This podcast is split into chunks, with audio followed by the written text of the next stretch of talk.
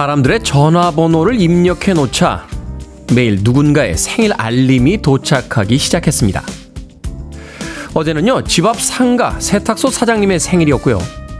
오늘은 현관에 물건을 놓고 가시면 항상 사진을 찍어 보내주시는 지역 담당 택배 기사님의 생일입니다. 일 관련 외에는 사적인 대화를 나눈 적이 없는 분들이지만 톡의 생일 알림 기능은 거기까진 읽어내진 못하더군요. 문득 그분들에게 생일 축하한다는 톡을 보내드리면 어떤 기분이실까 상상해 봅니다. 낯선 이의 축하에 당황하실까요? 아니면 예기치 못한 톡에 기뻐하실까요? 소심한 저는 결국 축하 톡을 보내진 못했지만 우연히 생일을 알게 된 그분들과 조금은 더 친해진 기분이 들었습니다. 10월 10일 화요일 김태훈의 Freeway 시작합니다. 경쾌하게 시작했습니다. 빌보드 kid의 아침 선택, 김태훈의 Freeway. 저는 클 태 자 쓰는 태디, 김태훈입니다. 오늘 첫 곡은 댄 하트만의 Instant Replay로 시작했습니다. 최민지님, 안녕하세요, 태디. 김은숙님, 안녕하세요, 태디님. 아침, 저녁으로 제법 춥네요. 하셨는데, 그렇죠. 아침, 저녁으로는 좀 쌀쌀합니다. 아, 외투 하나 걸치고 나오셔야 될 그런 가을 날씨입니다. 김영자님, 오늘 우리 아들도 생일입니다. 멀리 있어서 아쉽지만 미역국 끓이고 마음만 전해보는 아침입니다. 안녕하세요. 좋은 아침입니다. 라고 아들의 생일과 함께 또 아침에 인사 건네주셨습니다. 신미경님, 겁나 잘생긴 테디. 오프닝 멘트 듣고 깜놀했네요. 오늘이 제 생일이거든요. 생일 축하 받 받은 이 느낌으로 월요일 같은 화요일 기분 좋게 시작해 봅니다. 라고 하셨는데, 신미경님 오늘 생일이십니까? 신미경님의 생일 축하드립니다. 자, 0266님 화요일이 기대되네요. 오늘이죠. 면접을 보거든요. 새로운 곳에서 일할 생각하니 벌써 흥분되고 기대가 됩니다. 응원해 주세요. 그리고 제발 한번 소개해 주세요. 부탁드립니다. 선물도 챙겨 주세요. 라고 오늘 슈퍼 화요일을 기대하고 계시군요. 면접 보는데 취직도 해야 되겠고 응원도 받아야 되겠고 소개도 돼야겠고 거기다 선물까지 챙겨 달라. 라고 아침부터 문자 보내주셨습니다. 0266님 아메리카노 모바일 쿠폰 한 장 보내드리겠습니다. 오늘 면접 화이팅입니다. 그리고 신은주님, 아, 신은주님의 사연은 조금 이따가 소개해 드리겠습니다. 자, 청취자들의 참여 기다리고 있습니다. 문자번호 샵 1061, 짧은 문자 50원, 긴 문자 100원, 콩으로는 무료입니다. 유튜브로도 참여하실 수 있습니다. 여러분 지금 KBS 2라디오, 김태훈의 Freeway 함께하고 계십니다. KBS 2라디오, yeah, 김태훈의 Freeway.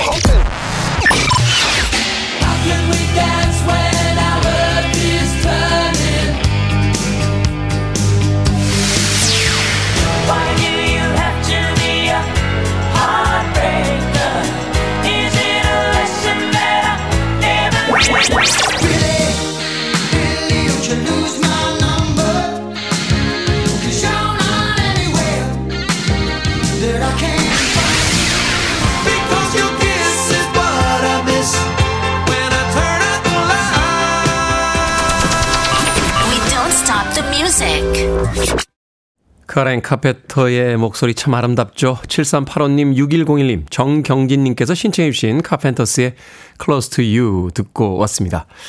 오늘 생일 맞으신 분들이 굉장히 많군요. 1281님, 오늘은 아들 허승욱의 12번째 생일입니다. 저희 아들 생일도 함께 축하해 주시면 너무 기쁠 것 같습니다. 더불어 고2 큰딸, 오늘부터 중간고사예요. 화이팅 하라고 이야기해 주시면 힘내서 시험 볼 수 있지 않을까 하는 생각이 드는군요. 오늘도 수고해 주세요. 라고 하셨습니다. 아들 허승욱의 12번째 생일 또 고2 큰딸의 중간고사 화이팅. 힘은 좀 빼고 보라고 해주세요. 힘이 너무 들어와서 보면 시험에 오히려 긴장합니다. 1281님. 시험 잘 보고 올 겁니다. 자, 5907님. 오늘은 월급날입니다. 생일보다 더 좋아요. 라고 하셨는데요. 와. 월급날이 생일보다 더 좋으면 행복한 거 아닙니까? 생일은 1년에 한 번밖에 없는데 월급날은 1년에 12번이나 있으니까요. 5907님. 생일보다 더 좋은 월급날 축하드리겠습니다. 자, 김지영님, 테디, 저희 부부 오늘 13주년 결혼 기념일입니다.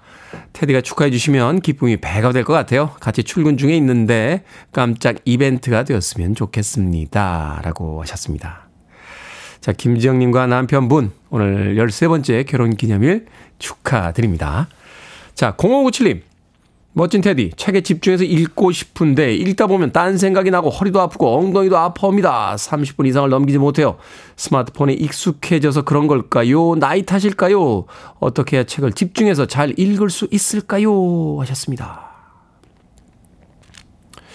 저 좀 알려주세요. 요새 30분 이상을 책을 못 봅니다. 아, 책 봐야지 하고서는 푹신한 쇼파에 앉아 있다가 정신 차려보면 어느새 라면 끓이고 있고요. 또 정신 차려보면 어느새 책 덮어놓고 휴대폰 만지작거리고 있습니다. 그런데 30분 정도 보시면 많이 보신 거예요. 어, 사람의 집중력이 15분에서 20년, 20분이 어, 지속되기가 쉽지가 않더라고 그래요. 15분에서 20분. 그래서 축구에서도 왜 3대2 스코어가 가장 재밌다라고 이야기 하죠. 그걸 이제 소위 펠레 스코어라고 하는데 15분마다 골이 한 번 정도는 터져 줘야 그래야 이제 축구 경기가 가장 재밌다. 라고 해서 졸업한 90분이라고 할 때 3대2 정도의 스코어가 나줘야 흥진진한 경기가 된다라는 이야기를 합니다. 0597님. 그러니까 30분 정도 책을 읽으셨으면 잠깐 일어나셔서 휴대폰 잠깐 보셔도 돼요. 허리가 아프고 엉덩이가 아픈 거는요. 나이 탓이 아니고요. 어, 의자 탓입니다. 네, 의자를 좋은 거로 바꾸시면 돼요. 네, 좋은 의자를 사서 앉으면 허리도 안 아프고 엉덩이도 안 아픕니다. 얼마나 쿠션이 좋은 의자들이 많은데 0597님 어 그리고 신은주님 앞서서 제가 사연 소개해드린다라고 했었, 했었죠. 친구들이 있는데요. 친구 두 명이 얼마 전 다투고는 서로 연락도 끊고 단톡방에서도 나가버렸습니다. 그런데 각자 저한테 만나자는 문자가 왔어요. 저 친구를 만나면 이 친구가 삐질 것 같고 이 친구를 만나면 저 친구가 서운할 것 같아 고민입니다. 둘 다 핑계를 대고 아예 만나지 말까요? 속 시원한 조언 좀 해주세요. 라고 하셨습니다. 이 친구도 만나고 저 친구도 만나세요. 어, 저 친구랑 이 친구랑 싸웠는데 왜 내가 두 친구를 다 잃어야 됩니까? 어, 저 친구가 삐지는 건 저 친구 문제고요. 예, 이 친구가 삐지는 건 이 친구 문제입니다. 그리고 너무 억지로 화해시키려고 노력은 하지 마십시오. 살다 보면 친구였다가 안 보는 게 더 편한 사람도 있고요. 원수처럼 지내다가 또 가장 친한 친구가 되는 사이도 있습니다. 사람 관계라는 게 정답이 없더군요. 신은주님. 속상하실 것 같은데 아메리카노 모바일 쿠폰 한 장 보내드릴게요. 커피 한 잔 하시고요. 자, JJ님과 윤양규님, 최홍준님께서 신청하셨습니다. 라이오넬 리치, Love Will Conquer All.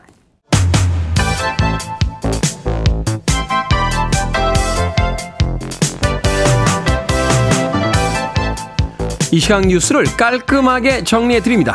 뉴스 브리핑 캔디 전예현 시사평론가와 함께합니다. 안녕하세요. 안녕하세요. 캔디 전예현입니다. 자, 21대 국회 마지막 국정감사가 오늘부터 시작이 됩니다.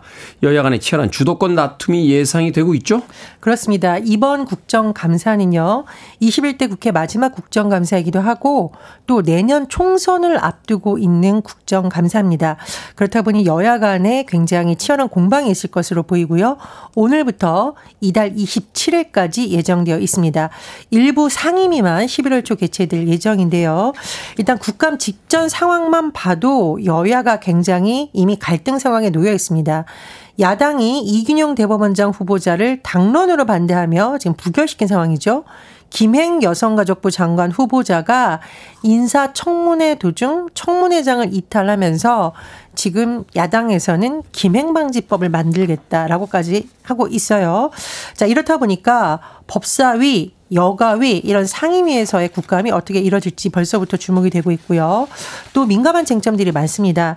고 최상병 특검 패스트트랙과 관련해서 국방위, 운영위에서도 여야간 공방이 있을 것으로 보이는데요. 민주당에서는 대통령실이 직접 수사에 개입했다는 의혹을 집중적으로 제기될 것으로 전망이 되고 또 홍범도 장군 흉상 이전 문제도 어, 쟁점이 될 것으로 보입니다. 아, 그리고 좀 이와 더불어서 최근에 중요한 정치 일정이 또 있습니다. 내일 서울 강서구청장 보궐선거가 치러지는데 아, 그렇군요. 예, 구청장 선거이긴 합니다만 제가 여러 번 말씀드렸듯이 총선 전에 있는 선거입니다. 그렇기 때문에 여야가 지금 막바지 총력 유세를 벌이고 있고요. 이재명 민주당 대표는 이번 21일 만인 9일 어제 퇴원을 했는데 어제 저녁 서울 강서구청장 보궐선거 유세 현장을 직접 처음으로 찾기도 했습니다. 정치권이 지금 숨가쁜 일정을 소화 중입니다. 자, 미국 정부 삼성전자와 SK 하이닉스의 중국 공장에 대한 반도체 장비 수출 규제를 사실상 무기한 유예하기로 했다. 이게 어떤 내용입니까? 예, 일단 지난해 10월 상황을 잠시 짚어봐야겠습니다. 미국 상무부가요, 중국 내 반도체 생산 기업에 미국의 반도체 장비를 수출하는 것을 사실상 금지시켰습니다. 미중 갈등이 무역 전쟁, 통상 규제로 이어지고 있는 흐름에서 볼 수 있겠죠. 자, 지난해 10월 이런 규제가 이뤄지면서 삼성전자와 SK 하이닉스에 대해서는 1년간 미국 정부가 해당 규제에 대한 유예 조치를 내렸습니다. 그럼 자 10월이 이제 막바지가 다가오고 있는데 미국 정부가 어떤 결정을 내릴지가 주목을 받고 있었는데 결과적으로 한마디로 사실상 무기한 유예됐다 이렇게 해석을 할 수 있겠습니다. 미국 정부가 전달한 내용을 보면은요. 삼성전자와 하이니스의 중국 내 반도체 공장을 검증된 최종 사용자로 지정하겠다라는 것인데요. 쉽게 말하면 이렇게 지정이 되면 이 기업의 품목에 대해서 수출이 허용되는 일종의 포괄적 허가 방식이 진행이 됩니다. 한마디로 별도로 건별로 허가를 받을 필요가 없기 때문에 제가 말씀드렸던 수출 통제는 사실상 큰 의미가 없다. 이렇게 해석이 될 수 있겠죠. 삼성전자, SK 하이닉스 모두 환영의 뜻을 밝혔고 중국 생산의 불확실성이 상당 부분 해소됐다라고 입장을 내게 됐습니다. 국제 정치는 잘 모르겠습니다만 미국 정부가 우리 기업이 다른 나라에 장비 수출하는 것까지 규제를 할 수 있나요? 네, 미국 기업이 이 중국에 있는 반도체 기업에 대한 것을 일단 금지시킨 거라고 그렇죠. 볼 수 있겠습니다. 예. 취약계층을 대상으로 한 정책 금융 상품이죠. 소액 생계비 대출자 중에서 청년층의 미납률이 높은 것으로 나타났다고요. 예, 소액 생계비 대출은요. 신용 평점 하위 20% 이하이면서 연소득 3,500만 원 이하 취약 계층에 대해서 최소 50만 원에서 최대 100만 원의 자금을 빌려주는 정책 금융 상품입니다. 그런데 국회의 오기영 민주당 의원이 서민금융진흥원으로부터 자료를 제출받아서 봤더니 이자 기일이 다 왔는데도 이자도 납부하지 못한 차주가 20대가 유독 많더라라는 통계가 나왔다는 겁니다. 20대 이하 소액 생계비 대출자 중 제가 말씀드린 이자도 납부하지 못한 차주 지난달 4일 기준으로 무려 27. 4%라고 합니다. 4명 중 1명 이상의 20대 이하는 이자조차 상환하지 못한다라고 볼 수 있겠는데요. 아, 큰일이네요. 예, 전체 평균 모든 세대를 보면 미난율이 16.4%니까 20대가 유독 높다라고 볼 수 있겠습니다. 일단 20대가 이렇게 딱히 소득을 갖기가 어려운 세대인데다가 네. 또 지난해 경기 침체 등이 영향을 미친 것으로 보이는데요. 아, 젊은 시절부터 이렇게 이자도 갚지 못할 상황에 몰리면 어떻게 될지 참 우려가 됩니다. 아, 정부에서도 청년 부채 문제를 파악하고 나섰다고 하는데요. 정말 이게 리스크로 불리잖아요. 이런 위험 요소에 대한 강화가 필요할 것으로 보입니다. 신용불량자 되고 이러면 경제 활동이 위축되잖아요. 아, 그렇습니다. 자, 최근 고등학교 자퇴생 수가 증가한 것으로 나타났는데 대입 수능 준비를 위해서 그만두는 사례가 많다고요? 예, 국회 교육위 소속 강덕구 민주당 의원이 교육부에서 2019년부터 2022년까지 고등학교 자퇴생 현황을 받아 분석해 봤습니다. 그런데 지난해 무려 2만 3천 명이 넘는 학생들이 학교를 그만두었다라고 하고요. 고교 자퇴생 중 과반수 51.5%가 1학년이라고 합니다. 그러면 고등학교 시절 다 보내기도 전에 자퇴를 한 학생이 음. 이 정도 수준이라고 하는데요. 그 원인을 살펴보면 코로나19 유행이 좀 잦아들면서 등교 수업이 확대된 점이 일정 부분 영향을 미쳤다고 합니다. 그러니까 비대면 수업에 적응했던 학교들이 학교 수업의 필요성을 느끼지 못했을 수도 있고 거꾸로 대면 수업에 적응하기 어려워 자퇴를 선택했을 가능성 모두 거론되고 있고요. 그러니까 학생들이요? 그렇습니다. 네. 또 서울에 있는 대학들이 정시 모집 비중을 40% 이상으로 유지하도록 한 정책이 이것을 부추겼다 이런 분석도 나오는데 왜냐하면 이제 고교 입학 후에 내신이 좋지 않을 경우에 빨리 그냥 자퇴를 하겠다. 그리고 음. 그 다음 4월에 검정고시 합격해서 수능부터 조단하겠다. 이런 흐름도 있을 수 있다는 분석이 나옵니다. 공교육이 이렇게 저렇게 다 위기군요. 자, 오늘의 시사 엉뚱 퀴즈 어떤 문제입니까? 예, 연령대가 낮을수록 생계비 대출 미납률이 높다는 소식 전해드렸습니다. 청년들의 살림이 쫙쫙 펴지길 바라고요. 오늘의 시사 엉뚱 퀴즈 드립니다. 옷을 쫙쫙 펴기 위해서는 이것이 필요합니다. 특히 군대에서 휴가 나가기 전날 이것이 맹활약을 한다는데 이것은 무엇일까요? 1번 눈썰미, 2번 다리미, 3번 동치미, 4번 철두, 철미. 정답 아시는 분들은 지금 보내주시면 됩니다. 재미는 오답 포함해서 모두 10분에게 아메리카노 쿠폰 보내드립니다. 옷을 쫙쫙 펴기 위해서 이것이 필요하죠. 군대에서 휴가 나가기 전날 이것이 맹활약을 하는데 이것은 무엇일까요? 1번은 눈썰미, 2번은 다리미, 3번은 동치미, 4번은 철두철미 되겠습니다. 문자번호 샵 1061, 짧은 문자 50원, 긴 문자 100원, 콩으로는 무료입니다. 뉴스 브리핑 전희연 시사평론가와 함께했습니다. 고맙습니다. 감사합니다. 필 콜린스입니다. Don't lose my number.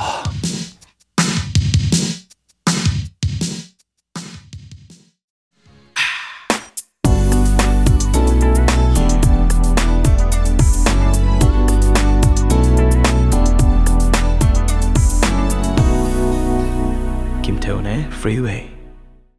음악 참 좋네요. 조나단 버틀러의 Lies 듣고 왔습니다.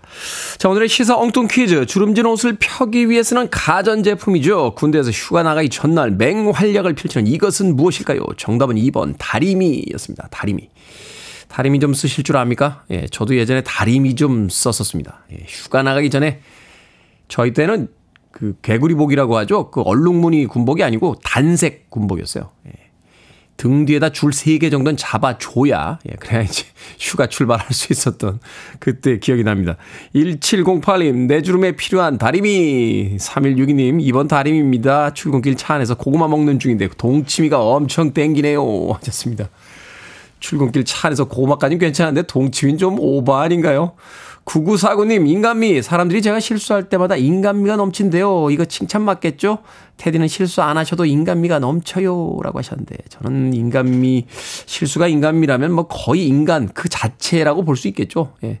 실수를 안 할 수는 없죠. 중요한 건 인정하고 빨리 사과하고 또 더 나아지면 되는 건데, 근데 갈수록 실수가 나아지는 것 같지는 않고요. 예, 점점 더 뻔뻔스러워지는 듯한 느낌이 들 때가 있습니다. 9949님. 2904님, 귀요미 휴가 나가면 가족들에게 멋진 아들이라고 귀여움 받고 용돈도 받아야 하니까요. 하셨습니다. 자, 방금 소개해드린 분들 포함해서 모두 10분에게 아메리카노 어, 모바일 쿠폰 보내드리겠습니다. 당첨자 명단 방송이 끝난 후에 김태훈의 Freeway 홈페이지에서 확인할 수 있습니다. 콩으로 당첨되신 분들은 방송 중에 이름과 아이디 문자로 알려주시면 모바일 쿠폰 보내드립니다. 문자 번호 샵 1061, 짧은 문자 50원, 긴 문자 100원입니다.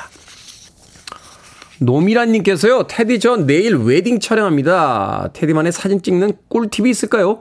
셀카 찍을 때는 제 표정을 보니 웃는데, 남들이 찍어주면 굳어버립니다. 저 좀 도와주세요. 라고 하셨습니다. 저도 직업상 사진을 좀 찍을 때가 있는데요. 예, 그때는 이런 표현이 좀 그렇긴 합니다만, 아, 찍히는 사람이 약간 미쳐 있어야 됩니다. 어색하다고 생각하면 안 되고요. 내가 막 이렇게요? 저렇게요? 하면서 막 자기 자신을 놔줘야 그래야 찍는 분이 편해요. 어, 그래야 표정이 여러 가지가 나오고 요새는 디지털 카메라기 때문에 뭐 사진 수십 장 찍어서 한두 장 이제 쓰시는 거잖아요. 그러니까 아, 마음 내려놓으시고 그래 사진 찍는 이 시간만큼은 내가 제정신이 아니야 라고 생각하시면서 사진을 찍으셔야 됩니다. 저도 굉장히 쑥스러워해서요. 사진 찍을 때 이렇게 표정이 굳곤 했는데 제가 표정이 굳어버리면 아, 찍는 분들이 굉장히 힘들어 하시더라고요. 원하는 사진이 안 나오니까 30분이면 끝날 일을 막 1시간, 2시간씩 해야 되는 경우가 생깁니다. 노미라님, 그냥 마음 내려놓으시고, 예, 시키는 대로, 어, 약한 150% 정도 오버하셔서 찍으시면 됩니다. 저만의 요령인데, 노미라님에게도 통했으면 좋겠네요. 자, 디온 워익의 음악 듣습니다. Heartbreaker.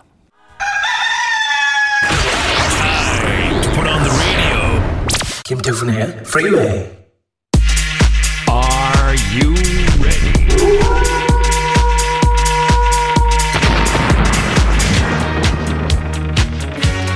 지혜와 위트가 넘치는 상담소 결정은 해드릴게 신세계 상담소.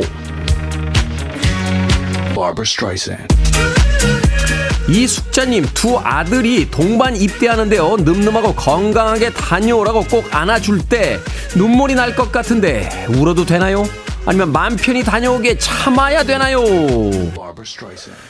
울어도 됩니다. 눈물은 그럴 때 쓰라고 있는 거니까요. 그런데 어머니, 두 아들이 동시에 휴가 나오면 곧 애들이 왜 이렇게 자주 나와? 하면서 짜증 내실 걸요, 어머니. 최경란님 굵은 은갈치가 딱 한 끼 먹을 만큼 있습니다. 구이를 할까요? 아니면 갈치 조림을 할까요? 구이 합시다. 딱 한 끼 양을 조리는 게 더 번잡스럽잖아요. 안정래님 어색한 상사와 기차 타고 출장을 가는데요. 자는 척 할까요? 아니면 책을 가져가서 읽는 척 할까요? 책을 가져가서 읽는 척 합시다. 자는 척 하는데 잠 안 오면 낭패잖아요. 3541님, 갓 입사한 신입이 자꾸 말랐다고 감히 선임인 저한테 여러 번 말을 합니다. 따끔하게 한마디 할까요? 아니면 말까요?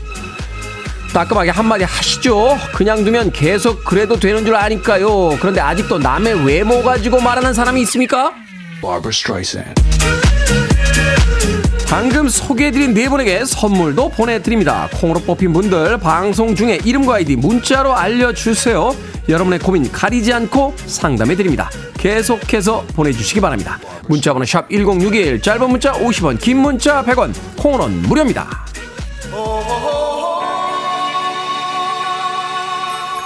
칼 더글라스입니다. 쿵후 파이팅!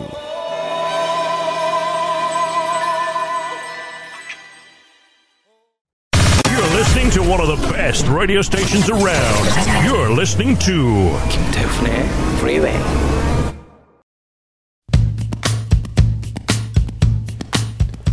빌보드 kid의 아침 선택 KBS 2 라디오 김태훈의 Freeway 함께하고 계십니다.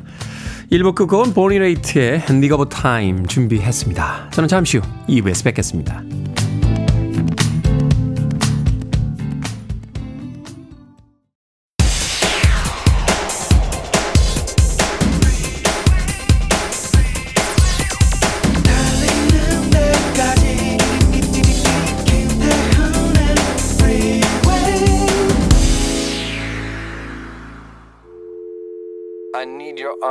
Around me. I need to feel your touch.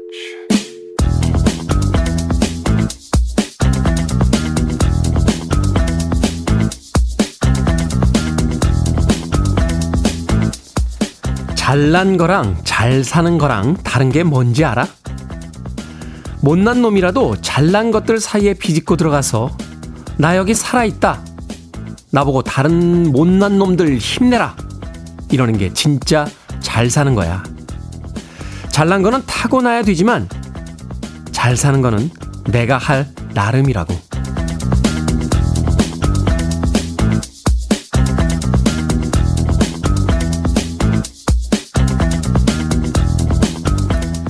뭐든 읽어주는 남자. 오늘은 청취자 김소영님이 보내주신 드라마 눈이 부시게 대사를 읽어드렸습니다. 타고난 조건은 바꿀 수 없지만 잘 사는 건 하기 나름이죠. 중요한 건 나에게 잘 산다는 것이 어떤 의미인지 고민해 보는 겁니다. 다른 사람의 가치관이 아닌 내 가치관대로 잘 사는 것의 기준을 정하고 스스로 당당하게 살아간다면 그것으로 충분히 잘 사는 것 아니겠습니까? 굳이 존 파의 St. Elmo's Fire 듣고 왔습니다. 자, 이 곡으로 시작했습니다. 김태훈의 Freeway 2부 시작했습니다. 앞서 일상의 재발견, 우리 하루를 꼼꼼하게 들여다보는 시간, 뭐든 읽어주는 남자. 오늘은 청취자 김소영님이 보내주신 드라마 눈이 부시게 중에서 대사를 일부 읽어드렸습니다. 꽃을 담다님께서 공감합니다. 저도 잘 살아보려고 노력하며 살아가고 있습니다. 누구와 비교하지 않고요. 라고 하셨고요.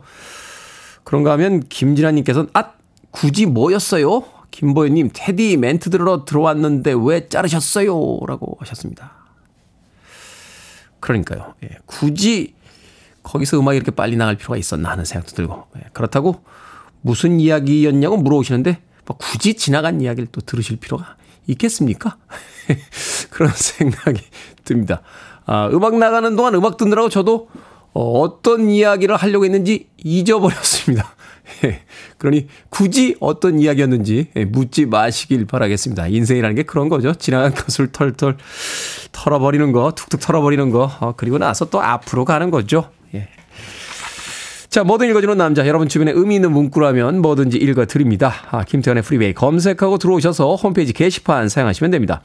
말머리 뭐든 달아서 문자로도 참여 가능하고요. 문자 번호 샵 1061, 짧은 문자는 50원, 긴 문자는 100원, 콩으로는 무료입니다. 오늘 채택된 청취자 김소영님에게 촉촉한 카스테라와 따뜻한 아메리카노 두 잔 모바일 쿠폰 보내드리겠습니다. I want it. I need it. I'm desperate for it. Okay, let's do it. 김태훈의 Freeway. 가을 분위기가 물씬 풍기는 두 곡의 음악 이어서 들려드렸습니다. 잭 와그너의 All I Need 그리고 더 제츠의 You Got It All까지 두 곡의 음악 이어서 들려드렸습니다. 최영두님, 테디는 팥붕이랑 휴붕 중 어떤 걸 선호하나요? 팥붕은 이제 팥 들어가 있는 붕어빵, 휴붕은 휴크림 들어가 있는 붕어빵이죠. 어제 퇴근길에 보니까 붕어빵 파시는 할머니가 계시더라고요. 오늘 현금도 챙겨왔습니다. 집에 가는 길 붕어빵 사갈 겁니다. 벌써부터 설레네요. 라고 하셨습니다. 요새는 붕세권이라고 하죠. 이 붕어빵 파는 데 있는 에, 곳에서 사시는 분들을. 그렇죠. 돌아가는 길에 뭔가 이렇게 가슴 설레이게 그게 뭐 이렇게 엄청나게 크게 우리를 하늘까지 뛰어 올릴 수 있는 그런 설레임은 아닐지라도 사소한 설레임이 있다라면 그것만으로도 어, 집에 가는 길이 굉장히 기분 좋아지지 않을까 하는 생각이 드는데 저는 아 팥붕 먹을 때는 휴붕이 먹고 싶고요. 어, 휴붕을 먹을 땐 팥붕이 먹고 싶습니다. 예, 그래서 반반씩 사가면은 팥붕을 먹을 땐 휴붕을 더 사올 걸 하는 생각이 들고 예, 휴붕을 먹을 땐 팥붕을 더 사올 걸 하는 생각이 듭니다. 간사하죠. 예, 인간이 아주 간사합니다. 아마 인간성을 연구하는 데 있어서 표본이 필요하다면 어 저를 연구해 보시는 게 어떨까 싶습니다. 예, 어떤 사람들은 왜 이런 성격도 있고 저런 성격은 없고 그러니까 어떤 하나의 어떤 지향점 같은 게 있잖아요. 예, 저는 다 가지고 있습니다. 예, 어떨 때 보면 굉장히 털털한 것 같은데 어떨 때 보면 잘 삐집니다. 엄청 잘 삐지고 사소한 거에 집착하고 예, 그러다가도 남들한테 돈 빌려주고 못 받아도 괜찮아. 라고 아주 또 호인인 척하고, 예. 왔다 갔다 합니다. 예. 날씨처럼, 예. 날, 맑은 날이 있고요. 또 비 오는 날도 있고, 뭐 그런 게 인생이 아닌가 하는 생각이 드는데, 어찌됐건 팥붕이랑 휴붕, 예. 팥붕 먹을 땐 휴붕 먹고 싶고, 예. 휴붕 먹을 땐 팥붕 먹고 싶습니다. 최영두님, 예. 대답이 됐는지 모르겠네요.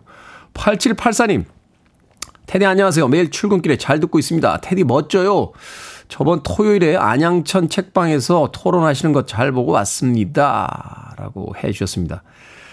구로구에서 초청을 해 주셔서 안양천 그 책 축제가 있었어요. 어, 책 축제가 있어서 어, 이동진 평론가와 함께 둘이서 네, 책에 관한 이야기 토론까지는 아니고요. 그냥 저희들의 독서 방법에 대한 이야기 궁금하신 걸 물어오셔서 제가 이렇게 대답해 드리는 시간이 있었습니다.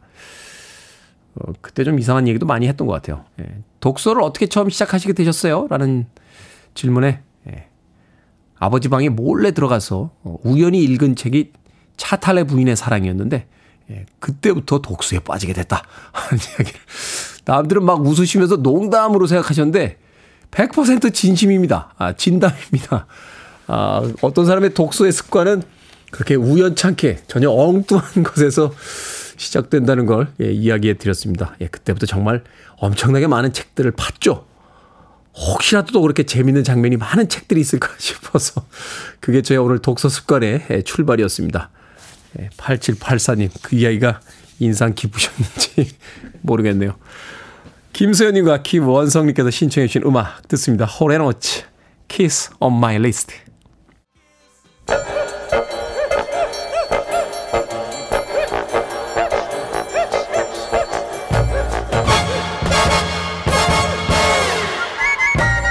온라인 세상 속 촌철살인 해악과 위트가 돋보이는 댓글들을 골라봤습니다. 댓글로 본 세상.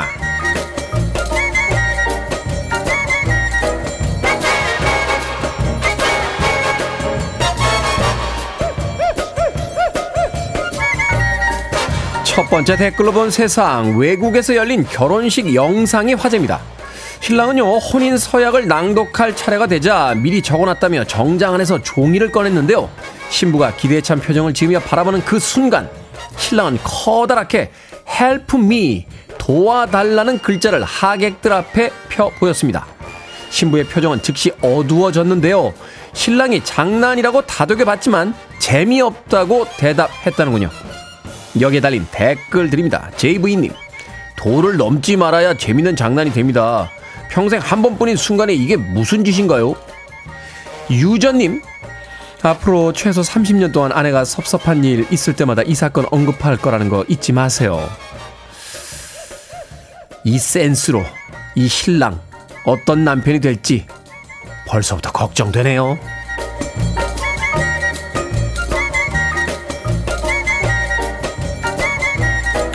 두 번째 댓글로 본 세상 프랑스 파리에는 파리지앵들이 줄 서서 사가는 빵집이 있다는데요.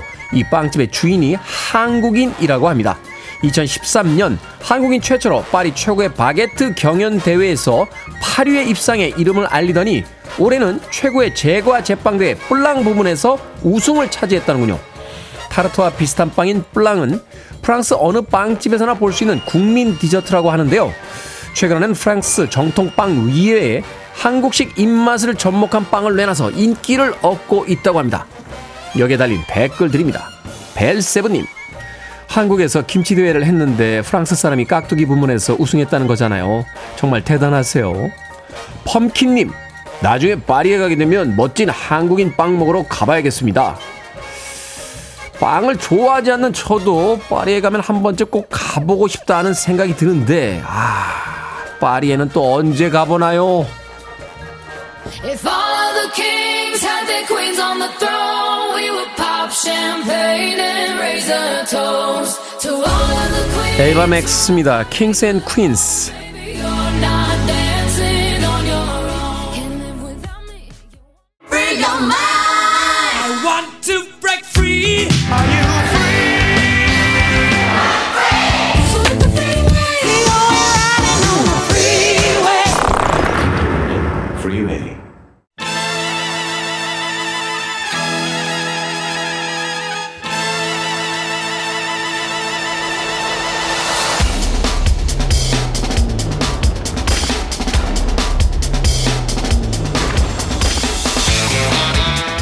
세상을 보는 시각이 넓어지는 시간 언더스탠딩 안승찬 경제 전문 기자와 함께합니다. 이게 머니 사무소 안승찬 경제 전문 기자 나오셨습니다. 안녕하세요. 안녕하세요.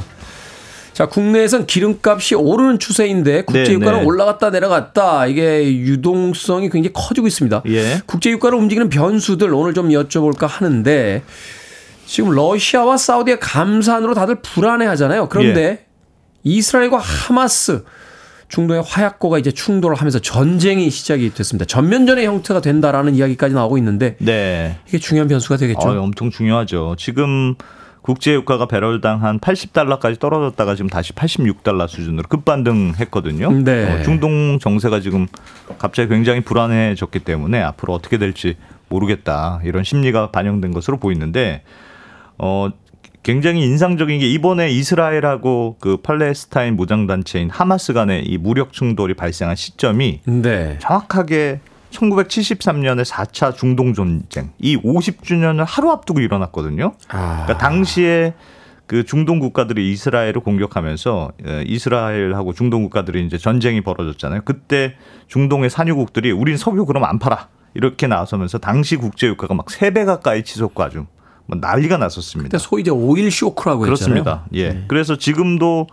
지금 이스라엘이 전쟁도 불사하겠다 이런 입장이어서 혹시나 또 다시 뭐 5차 중동 전쟁 이렇게 휩싸 중동 지역이 전쟁에 휩싸이는 거 아니냐 이런 우려가 있는데 그래서 이번 전쟁을 볼 때 국제 유가의 입장에서는 뭐 다른 국제 정세도 중요하겠습니다만 사우디아라비아와 중동의 산유국들이 이번 이스라엘과 그 하마스의 분쟁에 대해서 어떻게 나오느냐 이게 굉장히 중요한데요.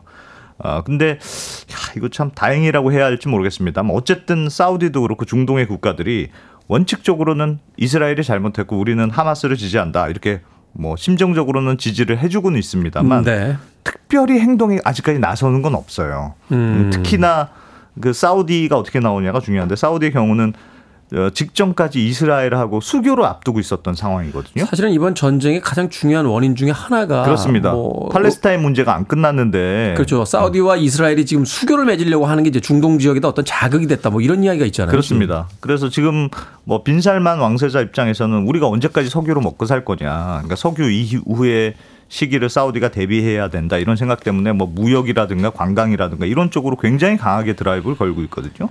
특히나 이 빈살만 왕세자가 신경을 요즘 많이 쓰는 게 인도에서 시작해서 이제 사우디를 거쳐서 이스라엘 거쳐서 유럽으로 넘어가는 새로운 이 무역 항로 요거를 만들겠다는 굉장히 큰 프로젝트를 실현하겠다는 꿈이 생겼고 네. 요거 실현하려면 이스라엘 사우디하고 이스라엘이 이제 문제가 없어야 되니까 그렇죠. 사우디에 이스라엘이 손을 잡는 어, 이런 상황이 굉장히 필요한 상황이어서 사우디도 당장은 뭐 손을 못 대겠습니다만 섣불리 움직이지는 못할 것이다. 뭐 이런 예상들이 있고 그럼에도 불구하고 어쨌든 팔, 팔레스타인 문제를 앞두고 사우디가 뭐 나는 아무 뭐 상관없어 이스라엘하고 손 잡을래 이렇게 하기에는 이슬람 국가로서는 불가능할 것으로 보이거든요. 이란 쪽에서 굉장히 반발하고 있는 거로. 아 그럼요. 그래서 갈등이 해결될 때까지는 아무튼 시간은 좀 걸릴 것 같고 어쨌든 추가 감산 문제라든가 어, 이런 쪽으로는 어, 사우디가 확대하지는 않을 것 같다. 이렇게 보이긴 하는데 네. 문제는 말씀하셨던 대로 이란이 지금 제일 걱정입니다. 뭐 배후설까지 나오고 지금 문제가 굉장히 복잡한 어, 것 같아요. 난리예요. 원- 원래도 이제 그 이스라엘을 공격한 하마스 뒤에는 계속 이란이 적극적으로 그동안도 지- 지원해 왔다. 그리고 네. 이번 공격도 뭐 이란이 다 승인을 한 거다 이런 얘기들이 나오고 있는데 뭐 지금 이스라엘하고 하마스가 전면전 나서면서도 가장 적극적으로 지금 하마스 편 들고 있는 나라도 이란이고요. 그렇죠. 래서 만약에 이스라엘이 이란이 하마스의 사실상의 배후다 이렇게 딱 지목하면서 만약에 이란까지 공격하게 되면 이 중동 문제는 정말 복잡하게 되거든요. 근데 그동안 이란이 사실은 미국하고 요즘 관계가 조금 개선이 되면서 원- 이란산 원유 수출을 좀 재개하던 분위기였습니다. 우리나라에 묶여 있던 돈도 뭐 다시 보내줬어요. 예, 돌려줬잖아요. 예, 예. 네. 그래서 그동안 이란이 핵 개발 문제 때문에 미국의 경제 제재 받으면서 이제 원유량이 매우 뭐 생산량이 줄, 줄긴 했습니다만 이 매장량으로 따지면 세계 2, 3위가 이란이거든요. 음, 그래서 네. 이란이 본격적으로 생산만 하면 국제유가 안정에는 굉장히 기여할 수 있고 특히나 사우디하고 러시아가 지금 연말까지 감산을 이어가겠다 이렇게 밝혔습니다만 이란산 원유만 제대로 생산이 되면 감산 효과를 상쇄할 수 있을 거다 이런 가- 기대감도 있는데 지금 이란이 이번 이스라엘과의 이스라엘과의 전쟁에 연루가 되면 일이 진짜 복잡해집니다. 아, 만에 하나 이스라엘하고 이란이 뭐 전면전으로 진짜 무력 충돌을 간다. 아, 이건 정말 중동 중동 전체가 싸워야 되는 난리가 나는. 거지. 그럼 그러면 지금 이 이란산 원유만 차질을 빚는 게 아니고요. 아예 이란이 그 호르무즈 해협을 봉쇄할 수도 있다 이런 가능성이 제기되거든요. 이 해협을 통해서 중동의 산유국들의 원유들이 다 왔다 갔다 수출되고 왔다 갔다 하는데 이 해- 해협이 만약에 막히면 그야말로 국제 원유 시장은 엄청난 공급 부족에 빠질 수밖에 없거든요. 음. 그러면 진짜로 석유 파동이 다시 생기는 건데 그래서 결국 이란이 이번 사태에 대해서 어떻게 개입하느냐가 국제 유가 입장에서는 굉장히 중요한 변수라고 할 수 있고 그나마 조금 기대할 만한 건 이란도 원래 사우디하고 사, 사이가 정말 안 좋잖아요. 종파가 음, 이제 네. 시아파 뭐 순위파 서로 다르다 그래서 정말 사이가 안 좋았는데도 불구하고 최근에 중국의 중재로 어, 사우디하고 손도 잡았단 말이에요. 그래서 과거하고는 조금 달라진 모습을 보이고 있고 그래서 국제 유가 입장에서만 보자, 보자면 어, 이스라엘과 하마스 간의 다툼으로만 끝나고 중동의 다른 나라로 이 문제가 확산되지 않는 게 어, 굉장히 중요한 시점이다 이렇게 말씀드릴 수는 있겠습니다. 지금 국제적인 분쟁이 아니고요. 어, 러시아와 우크라이나 전쟁도 지금 계속 중인데 예. 지금 이스라엘하고 하마스까지 지금 더구나 이제 이란의 개입까지 이루어지게 되면 음. 아 이게 참 전쟁의 시대가 다시 오나요? 어, 참 마음이 답답합니다. 음악 한 곡 듣고 와서 네. 계속 이야기 나눠보도록 하겠습니다. midnight 오일의 음악 중에서요. 어, 베자 버닝 듣습니다. Midnight 오일의 베자 버닝 듣고 왔습니다. 빌보드 Kid의 아침 선택 KBS 2라디오 김태훈의 프리웨이 오늘 화요일 코너죠. 이게 머니 사무소 경제전문 안승찬 기자와 함께 에, 국제 유가를 둘러싼 변수들 알아보고 있습니다. 자, 미국의 원유 재고 문제도 예. 국제 유가의 중요한 변수가 될 수 있다라고 하는데 이건 또 어떤 내용입니까? 아, 요거는 조금 복잡한데 네. 어, 설명을 좀 드려볼게요. 미국의 원유 재고가 왜 중요하냐면 이게 원유 선물 가격하고 직접적인 연관이 있어서 그렇습니다. 이게 무슨 말이냐? 원유는 당연히 이제 내가 사고 싶으면 현물로도 사고 팔고 뭐 당연히 그럴 수 있겠죠. 근데 내가 지금은 필요하지 않은데 나중에 어떻게 될지 모르니까 필요할 때를 대비해서 밀- 물건을 미리 확보하고 싶다 이런 사람도 있을 거 아니겠습니까? 네. 이럴 때 하는 게 선물 거래라는 겁니다. 예를 들어서 내가 3개월 뒤에 원유 몇 배럴을 얼마에 사갈게 이렇게 미리 이제 찜을 딱 해두는 거예요. 네. 어, 그러면 선물 계약을 해도 해두면 나중에 실제로 그 선물 만기가 됐을 때, 자 내가 찜해놓은 그 원유 현물을 이제 내, 내주십시오 이렇게 이제 요구할 수 있는 권리가 생기니까. 근데 이제 만기일에 선물 만기일이 돼서 약속된 원유를 누가 달라고 하면 꺼내줘야 되잖아요. 그렇죠. 꺼내주려면 뭔가 원유를 갖고 있는 게 있어야 될 거 아니에요. 창고에 재고가 있어야죠. 그렇습니다. 그래서 이 문제는 원유를 제대로 내주려면 어디선가 이제 잘 쌓아놓은 원유가 있어야 된다는 음. 뜻인데 이 쌓아놓은 원유가 어디 있느냐? 미국의 경우, 미국의 이제 원유가 서부 텍사스산 원유라고 하잖아요. 요 서부 텍사스산 원유 선물의 경우는 미국의 딱 지도 보면 중간쯤에 오클라호마주라는 곳이 있습니다. 여기에 네. 쿠싱이라는 도시가 있는데 요 지역에 원유 저장고 수백 개가 몰려 있어요. 그 지역이 옥수수도 유명하지만 유전 지역이기도 하잖아요. 그렇습니다. 텍사스하고 같이. 네. 네. 그래서 요 쿠싱 지역의 원유를 저장해 놨다가 누가 이제 내 찜해 놓은 원유 받으러 왔습니다. 하면 이제 원유를 꺼내 주고 네. 그, 런 식인 건데 그런데 지금 이 미국 쿠싱 지역의 원유 저장 창고의 저장량이 매우 매우 줄어들고 있다. 이게 지금 문제입니다. 아, 쿠싱 음. 지역의 원유 저장이 총 가능한 그 용량이 한 9,800만 배럴, 한 1억 배럴이 조금 못 되는 수준인데 지금 남아 있는 원유가 2천만 배- 배럴이 살짝 넘는 수준이에요. 그러니까 저장고에 20% 정도만 채워져 있다 이런 뜻이잖아요. 근데 뭐 아직 20% 있으니까 5분의 1은 남아 있네. 뭐 그렇게 심각한 건 아니지 않느냐 이렇게 생각할 수 있는데 요게 좀 위험한 신호인 게 원유에는 물하고 침전물이 같이 좀 섞여 있거든요. 그러니까 원유니까 이제 그 정지하기 전에 그렇습니다. 원유니까. 그렇게 뭐 창고에다 이렇게 넣어놓으면 그게 물하고 원유가 같이 들어가 있는 건데 저장고에 원유를 넣어두면 기름은 위로 뜨고 물은 밑으로 가라앉겠죠? 침전물은 밑으로 가라앉고 네. 하니까 저장고의 아랫부분은 물하고 침전물이 많이 섞인 원유들이 있는 거예요. 그건 못 쓰겠네요. 그래서 자- 그래서 이 물량이 보통 10%에서 20% 되니까 아. 요 바닥에 있는 원유는 품질이 나빠서 잘 못 쓴다. 이게 전문가들의 설명이거든요. 그래서 지금 원유 저장고가 20%만 남았다는 뜻은 사실상 원유 재고가 별로 없다는. 십몇 퍼센트밖에 이제 없다 이런 뜻이네요. 그럼 그렇습니다. 어. 아 그래서 이게 재고가 없다는 게 생각보다 심각한 게 만약에 선물 계약을 선물 계약이 만기가 됐어요. 그래서 난 원유를 찾으러 온 사람이 음. 와서 자 약속대로 원유를 내주십시오. 이렇게 했는데 저 원유 없는데요. 이러면 이 바닥에서 계약이 불이행되는 거니까 부도 나는 거죠. 그거는. 그래서 이 바닥에서는 뭐 완전 쫓겨나게 되는 거라서 원유 선물을 판 사람 입장에서는 무슨 수를 써서라도 원유 재개로 구해야 하는 그래서 재고를 음. 채워 넣어야 하는 상황이거든요. 그러니까 손해를 보더라도 다른 데서 사다가라도 그렇습니다. 예. 그렇습니다.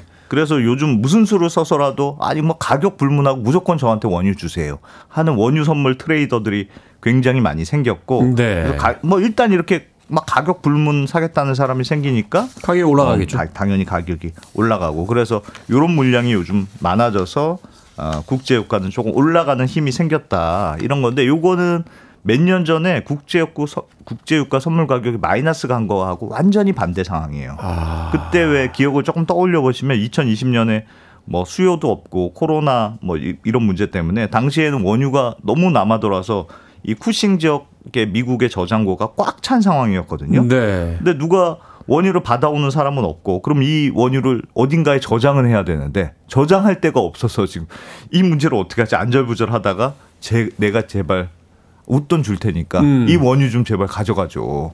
그래서 원유를 가져가는 사람이 돈을 받고 원유를 가져가는. 가져가는. 참 이게 음. 황당한 일이 벌어졌는데 이 지금처럼 원유 재고가 부족해지면 이거하고 완전히 반대 상황이 벌어지는 거고 아, 그래서 원유를 어떻게든 사와야 되는 사람들이 있으니까 요건 국제유가에 조금 불안한 요인이다 이렇게 볼 수는 있습니다. 근데 예전에는요 미국의 그 업체들이 예. 세일가스라든지 또 자기들 그 미국도 이제 저 유전을 가지고 있잖아요. 그럼요, 굉장히 많, 예, 많이 그 생산하죠. 자체 생산량을 늘리면서 이제 국제 유가를 좀 그 안정시키기도 했었는데 이번엔 그런 전망이 안 나옵니까? 그게 참 이게 예전하고 달라졌는데 말씀하셨던 대로 예전에는 국제 유가가 올라가면 미국의 쉐일 업체들이 이제 생산량이 늘리면서 네. 그러면 유가가 안정되고 이게 일, 일정한 패턴이었거든요. 근데 요즘 국제 유가가 올라가도 미국의 쉐일 업체들이 생산량이 잘 안 늘어나고 오히려 조금씩 줄어드는 추세를 보입니다. 왜죠? 아 이게 야 이게 보니까 이 쉐일 업체들이 일종의 트라우마가 생겨서 그런데 이게 과거에 생산량을 이제 막 대폭적으로 늘렸던 때가 있었어요. 네. 그랬다가 유가가 급락하면서 쉐일 업체들이 그야말로 줄줄이 파산했거든요. 왜냐하면 음. 쉐일 업체들이 다른 중동의 산유국들보다 아무래도 막 땅속을 옆으로 파들어가고 하기 때문에 생산 비용이 높습니다. 네. 그러니까 유가가 떨어지면 적자를 보고 생산하는 구조가 되기 때문에 단가가 세기 때문에. 단가가 높고 생산 어. 단가가 높거든요. 그래서 제일 먼저 파산하는 게 쉐일 업체들이거든요. 음. 그러니까 이, 이 과정을 겪으면서 살아남은 지금 쉐일 업체들이 내가 다시는 증산하나 봐라. 아. 이런 이런 트라우마 생겼고 지금은 유가가 올라가 있지만 섣불리 증산했다가 나중에 유가 떨어지면 또 언제 파산할지 모른다. 이런 공포감이 그렇죠. 있어요. 그래서 증산에 매우 보수적인 상황이 됐고 특히나 지금 국제 유가가 조금 올라간 이유는 산유국들의 감산 때문에 그렇잖아요. 그렇죠. 이 말은 무슨 말이냐면 산유국들이 지금 더 생산할 수 있는 유휴분을 남겨두고 있다는 뜻이니까 음. 만약에 산유국들이 더 열심히 생산을 해서 물량이 풀리면 언제든지 유가가 떨어질 수 있다는 뜻이니까 함부로 쉐일 업체들 움직이면 안 된다 이런 생각이 있고 그래서 요즘 국제유가가 올라가면 쉐일 업체들은 사실 가만히 있어도 실적이 좋아지지 않습니까? 이 그렇겠죠. 돈으로 뭐 하냐면 자사주 사고 배당 많이 하고 이게 좀 잔치를 벌리고 있는데 치중하고 있는데요. 사실은 쉐일 업체들이 생산 많이 해주면 우리나라 입장에서도 국제유가가 안정되니까 매우 좋은데 이 바이든 정부의 영향도 사실 있습니다. 음. 바이든 정부가 어, 출범하면서부터 친환경 정책을 아주 굉장히 중요하게 내걸면서 네. 출범했기 때문에 환경 규제를 매우 까다롭게 해놨거든요. 강하겠죠. 그러니까 예전보다 쉐일 업체들이 새로운 광구를 개발하기가 더 어려워졌고요. 생산 비용도 그래서 더 높아졌습니다. 요즘은 또 은행들도 왜 ESG 경영 한다고 그래가지고 그냥 개발 많이 하는 이런 쉐일 업체들한테 대출도 잘 안 해줘요. 아. 그러니까 금리도 높고 그러니까 현실적으로 증산을 하려고 해도 쉽지 않은 그런 환경이 됐고 그래서 쉐일 업체들은 우리가 증산 안 한 게 아니고 바이든 대통령 때문에 못 하는 거다. 근데 바이든 대통령 재선 앞두고 있잖아요. 이게 유가 문제도 있지만 예. 환경 이게 서로 부딪히는 문제예요. 아, 그러니까 그럼요. 환경 잡으려고 유가를 그러니까 바이든 대통령 입장에서도 이게 진퇴양난인 게 내년 재선 앞두고 있는데 그럼 환경 문제를 풀어주면 지지자들이 너는 어떻게 이럴 수 있느냐 욕먹을 음. 거고 반대로 가만히 있으면 또 국제 유가가 안정이 안 되니까 아 이거 걱정이고 그래서 이러지도 저러지도 못하는 그런 상황이 된 것 같습니다. 단기적인 전망 어떻습니까?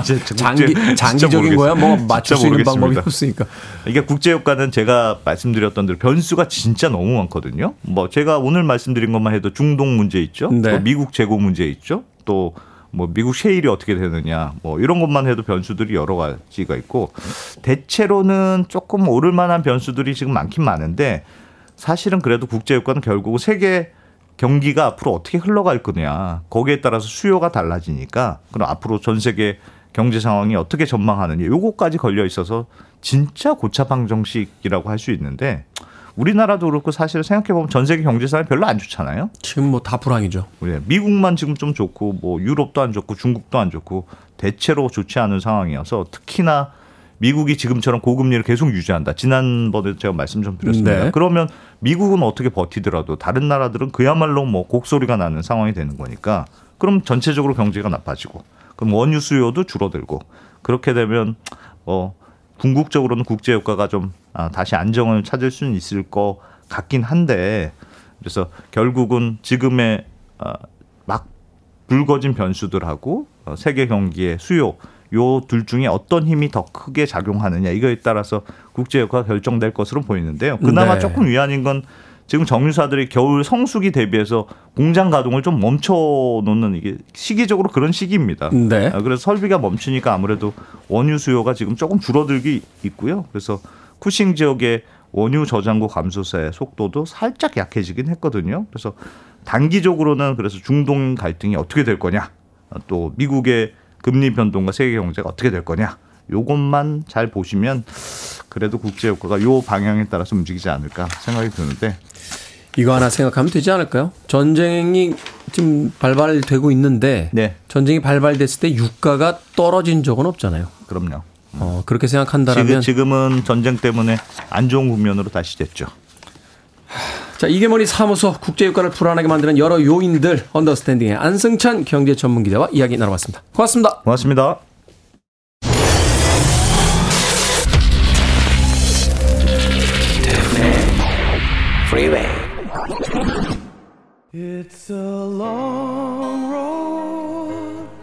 KBS 2라디오 김태훈의 프리웨이 오늘 방송 여기까지입니다. 오늘 끝곡은 1374님께서 신청해 주신 영화 람보의 주제곡이었죠. 어, 댄 힐의 It's a Long Road 듣습니다. 편안한 하루 보내십시오. 전 내일 아침 7시에 돌아오겠습니다. 고맙습니다.